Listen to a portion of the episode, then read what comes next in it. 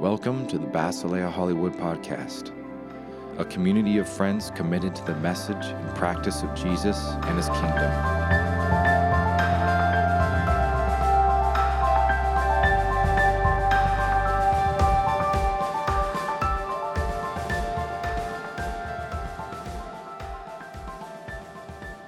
So, Holy Spirit, come. Thank you for our dear friend Suze. And thank you for what you've been stirring up inside of her to share. And we just ask God that you will stir it all the way up and give her the clarity of mind and the clarity of heart to share what it is that you want us to hear. And we want to do what we see you doing, God. In Jesus' name, amen. Thanks. Amen. Oh, it's the LA Marathon. It's Valentine's Day. It's, what else is it today? I'm teaching. So exciting. Um, you guys, I really love you guys. As the room fills up and everyone kind of comes in late because of the marathon, right? Um, I'm just, oh, I just, I love this group of people. It really feels like family. And um, yeah, super stoked to be part of this community. So, t- today we are continuing our journey through Matthew, um, and we're in Matthew 15, verse 21 through 28. And we're going to learn about a fierce mother who just fierce mother. I thought I were gonna, yeah, a fierce mother um, who invites the kingdom to break in to her reality before its time, and um, I I'm excited to share that with you. But before I jump right into that, I wanted to just take two minutes um, to share why um, we teach as a team at Basileia I think sometimes it's confusing for people when they like kind of pop in and out and there's a different person up here every time. Um, so I just I wanted to share kind of from our like leadership heart what what we're doing, why we're doing it this way, why it's intentional, and and why we feel it's super valuable. So um, first, we really value trusted, and trusted in my notes right here is like all in capital letters, trusted voices um, from the entire kind of community to speak into community. And um, it invites just a lot more perspective and like that's different than you're used to probably maybe but we're like intentionally building that way. And we're building that way because we expect that chris and linnea and troy and i possibly and brady um, who am I missing? Oh, Bill's the best too. Bill, um, we expect to give them away, and this is like training ground for them. Like we are kingdom focused, and we believe they are learning how to be kingdom communicators, and Jesus is going to send them out to different spheres of influences. So this, like, it's important it's like the important work that we're doing. And and I understand that sometimes that feels like things don't feel cohesive or um, meaty enough, but we're working like we're working on making things more cohesive in our like strategy but like the teaching team is super important to us we're not going to lose that um, and then the last thing is kind of what Brady's slide said is the the meat is in the street. And that is a John a John Wimberism. And what he's we what he's saying is the meat of the gospel, you probably already know it. And you need to go out and do it to feel satisfied. Um, we're like as a church as a body really trying to like get to that radical middle where there's good teaching and a love for the holy spirit but also like what do we do with what we're going to learn every week. And I think we get caught up in wanting our minds to be blown by like amazing teaching every week. And you know what, guys? Like that's at your fingertips. Like NT Wright, you can you can in who's come on, tell me a few of your favorite preachers you listen to to supplement Basileia. Who are they? Tim Keller, Richard Rohr, the Galaxy Quest raccoon. I don't know. It's good. It's good. So there's like, if the only time you want to study the Bible is for somebody to give it to you for 30 minutes on Sunday morning, I think your like hunger is a little misplaced. Oh, I just said that. So, the meat is in the street, and we're going to actually talk about that today because Jesus is all about the street. He's under the sun and stars all the time, preaching and teaching and healing and giving people life. Um, so that's what we're going to talk about today. So I'm going to read Matthew 15, 21 through 28. I'm reading from an amplified version, which just has like a few extra understandings of what the text could mean. So I'm going to read from here. No, I'm going to read it from my notes. It's just a little different because that's what I practiced on. Um, after leaving there, Jesus withdrew to the district of Tyre and Sidon. And a Canaanite woman from the district came out and began to cry out urgently, saying, Have mercy on me, O Lord, son of David. My daughter is cruelly possessed by a demon. But he did not say a word in answer to her. And his disciples came and asked him repeatedly, Send her away, because she keeps shouting out after us. And he answered, I was commissioned by God and sent only to the lost sheep of Israel. But she began to kneel down on the ground, saying, Lord, help me. And he replied, It is not good or appropriate or fair to take the children's bread and throw it to the pet dogs. And she said, Yes, Lord, but even the pet dogs eat the crumbs that fall from the master's table. And then Jesus answered her and said, Woman, your faith, faith is a personal trust and confidence in my power is great. It will be done as you wish. And her daughter was healed at that moment. This is like a little bit of a confusing story. It's like I've read this my whole life and like just wanted to skip over it because that's like not the Jesus I know. I'm just like, what does this mean? I gotta, I gotta figure out more. What is he saying?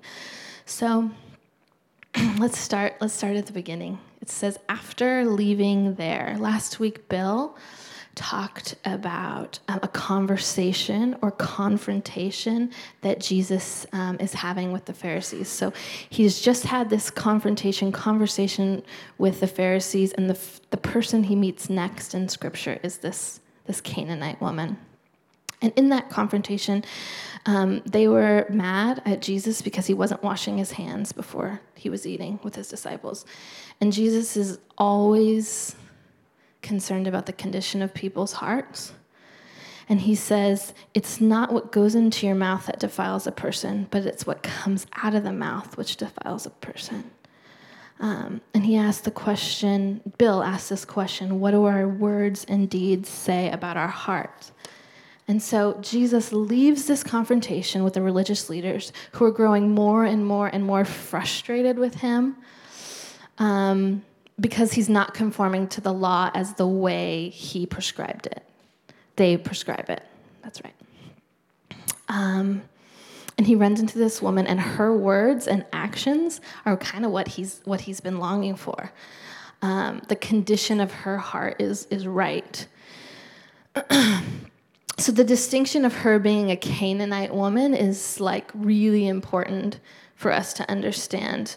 Um, the Israelites are God's chosen people.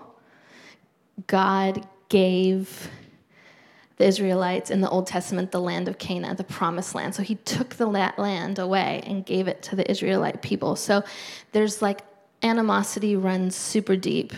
This is a turf war. Like and like a modern day example is still Palestine and Israel. So I have a picture of like Palestine, um, this land over the last 70 years, 80 years, just kind of the what has happened in terms of like ownership of land. And so in the present day, there is so much sh- just strife and war over this land. Can you show a couple pictures that I have up, Bill? I mean, we see this in the news. Um, can you show the next one? So this is like the this is the relationship. It's like Bloods and Crips. This is the relationship between the Canaanite woman and Jesus' people. So it's really angsty. Um, and when she's she's approaching him from afar loudly, and I'm sure the disciples are like, "What the heck? Who does this like? Who does this woman? Who does this woman think she is? Like, how can this woman per, like approach our guy? You know?" and um, the first response of Jesus is silence. He's just like watching this play out, seeing what she's going to do, how bad, how bad she wants this. And she keeps approaching loudly and urgently for the sake of her daughter's daughter. And um, it's it's interesting because she knows who Jesus is. She calls him Messiah, son of David. Like she already understands his identity, who he is. Um, and the disciples finally say, can you, can you just please send her away? She's just bugging us. They don't say, heal her and send her away quickly, because she doesn't deserve that. They just say, just send her away, Lord. And so in verse 24, he establishes his, his identity. He says, I was commissioned by God and sent only to the lost sheep of Israel. Um, his purpose, what God told him to do first and foremost, is to save his people. God's plan to save his people is coming to pass in Jesus. So, verse 25, um, verse 25 is what really drew me to this passage. But she came and began to kneel down before him, saying, Lord, help me. And I just so she heard a no. She heard no. And it's like her mother's heart didn't hear no. And so the person that just said no, she gets down on the ground. Have you, I mean, in your life, can you imagine? Do you know a time when you've got down on the ground because you wanted something from somebody so bad? I, I, I don't know a time in my life where I've physically prostrated myself in front of a person asking for something. Um, there's a, actually a picture of that, Bill. Will you put it up? There's that one. Um, and then there's one, like, it's kind of by the uh, ocean. Is that one in there? Yeah. so Jesus is intrigued. Who's this woman that keeps going after me that just is not hearing no from me? It's like a beautiful picture of a mother's heart. Hmm. And um, recently, many of you know, Troy and I have had such a hard time as parents. Um, we, about 13 weeks ago, lost our son, who was, I was seven months pregnant and we lost him. And in that time, I would do anything like a mother's heart like knowing like what she's going through. You just you just do anything for your kids. If your heart is functioning right if you know jesus a mother's heart does anything for her kids. And um, we walked a really hard journey for a few months, and um, the doctors told us right away, like, you should probably terminate this pregnancy. And our response was, do whatever you can to save him. Like what like full court press. Whatever we need to do to like have this baby, we're gonna do it, no matter what the issues are. And um, and he passed away anyway. And I, I don't I'm still struggling with like the why in that. But what I'm not struggling with, what I feel like I can raise my head super high about, are like we feel just really confident in the we're going to do anything we can for our son. And like I don't I look back with like no regret. And I think this woman is the same. She's going to do anything she can for the wholeness of her child. Um, just another brief story from when I was in the hospital. The nurses were telling me this crazy story of this woman whose water broke like at, like 10 weeks early or something like that. And she was having twins and the umbilical cord was coming out. And so she laid in the hospital for 10 weeks upside down basically. Isn't that like we just we just and she had her babies and they're healthy and just like mothers do what they need to do for their kids. So it's just like desperation. So Jesus replies to her in verse 26. He says, It is not good or appropriate or fair to take the children's bread and throw it to the pet dogs.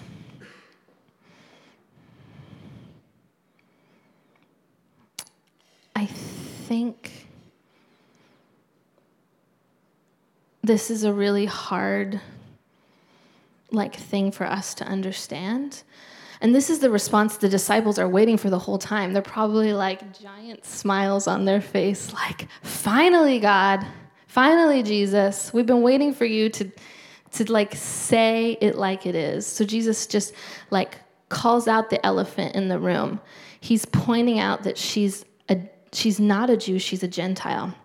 I'm just going to read this quote. In the context of this story, Jews in Jesus' day sometimes referred to Gentiles as dogs. Non Jews were considered so unspiritual that even being in their presence could make a person ceremonially unclean. Much of Jesus' ministry, however, involved turning expectations and prejudices on its head. So I think Jesus is leveling with her as a like as a father, what the father is like she's coming to him as a she is coming to him as a mother and jesus is coming back with the response of a father. But but what i have to give i have to give my children first. I think he's testing her resolve a, a little bit and his character jesus' character through all of scripture is that of love and acceptance. And this woman she doesn't miss a beat some, some translations say she responds quickly, Yes, Lord.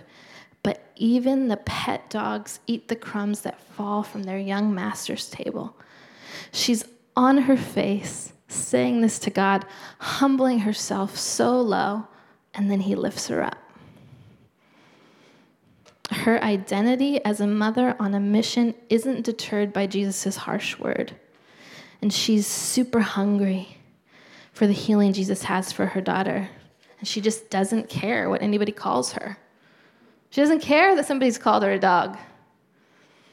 I mean, I, I, I feel that way. Like when Alden, our son that passed away, had kidney issues, and like my first thought is, how do I get him on the transplant list already? Like we want to skip ahead in line. It's it's what the heart of a mother does. Um, a couple weeks ago, we were um, not here. We were at Empowered in Long Beach at the Garden, which was super cool. And Robby Dawkins, who is the teacher, told this story. Um, he does missions trips in um, Iran. He has partnerships there.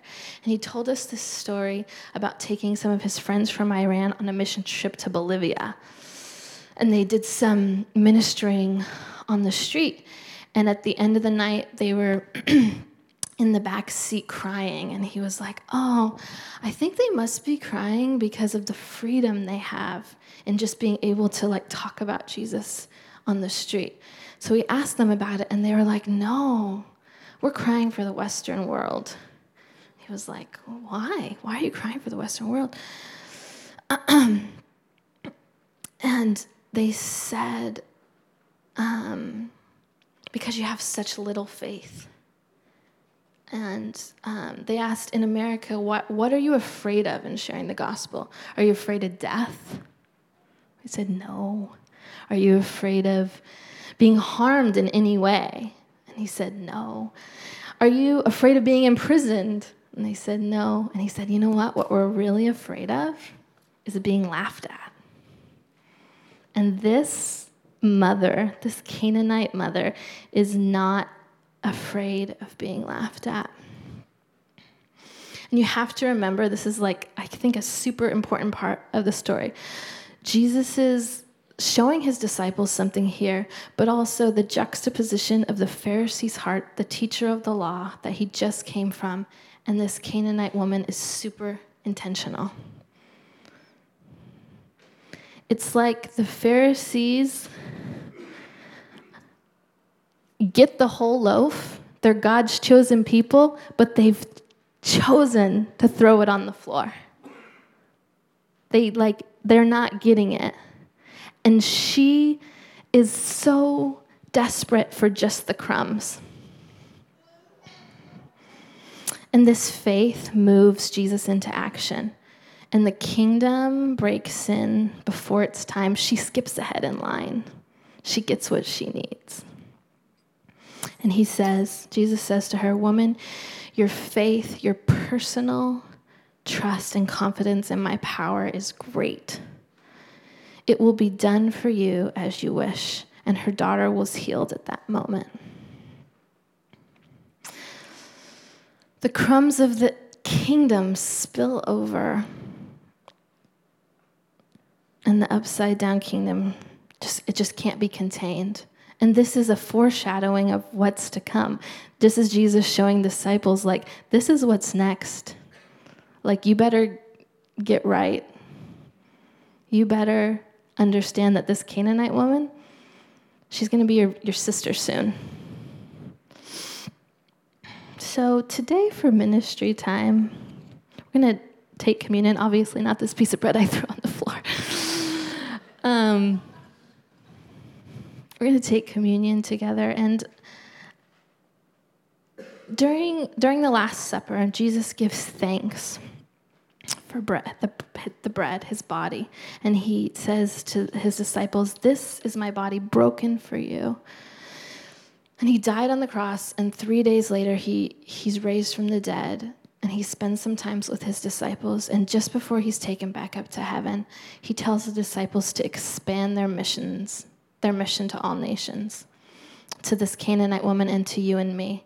And he invites us to partake in the whole loaf, not just the crumbs. We get to partake in the whole loaf, not just the crumbs. So, what I'd like to do is if you don't know Jesus, altar calls aren't that common at Basileia. But if you actually don't know Jesus, I want to pray for you today. Um, and can I can can the band come up? Who's who's a little bandy? Jaws or yeah, could we just get some um, light, lovely music playing in the background.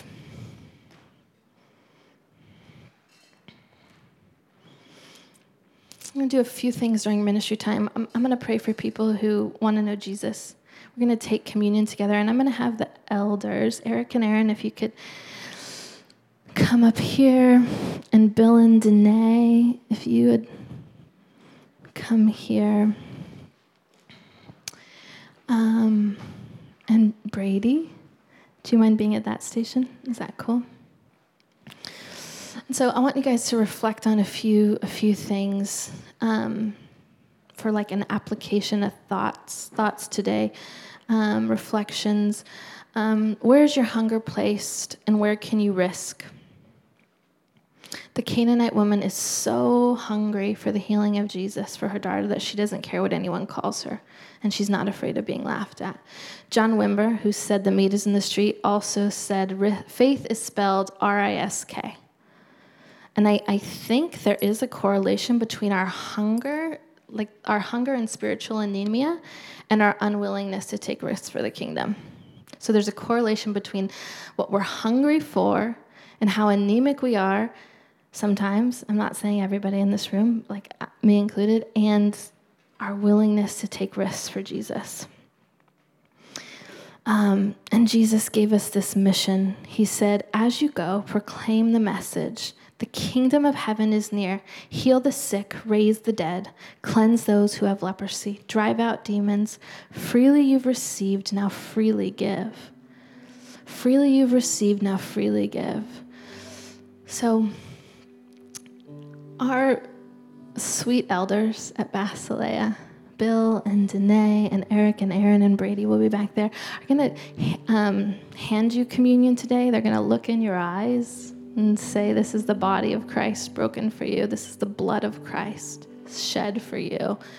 Um, Jesus, like, wants wants us, wants us to partake in that whole loaf, not the crumbs. And so, um, yeah, I would encourage you guys. We're going out on Thursday night. If you don't have anything to do, come, come, if you have something to do too, you can come. But if traffic is the only thing that's deterring you, don't let that deter you. Like, come. So, um, where's your hunger place? Where can you risk? Mm, God, thank you that you go after us. Thank you that you are a good parent and you want good things for us. And thank you that you were moved by this woman enough, this Canaanite mother, to let the kingdom spill over into her life and that we get the same. There's power in your blood, Jesus. There's power in your body. We just ask for um, you to come shape us.